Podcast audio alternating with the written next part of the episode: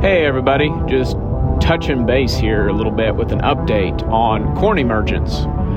It's been a long time since we planted in some cases. Um, we are seeing corn reaching the 20 some day mark already, and typically that's kind of on our upper edge of, of time. However, with the cold weather we've had, it appears that corn is still doing quite well below the surface.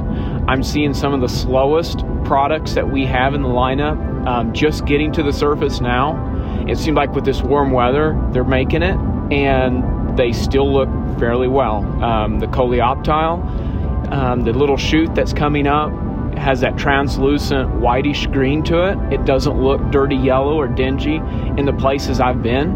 I haven't actually seen a, something yet that is alarming to me on a uh, poor emergence or a problem. So I just wanted to reach out to everybody just real quick with a one minute update and give you that little bit of a tidbit there is to be patient, wait just a little longer. It looks like with the cold weather, things were definitely delayed, but it looks like it's still coming. There are exceptions. There are probably fields where they were marginal conditions to begin with, or they were too wet, or had a wet hole and wet seeds. I'm not ruling those out, but overall, what I've seen so far is a healthy corn crop that's coming in spite of the cold weather we had and the wet weather.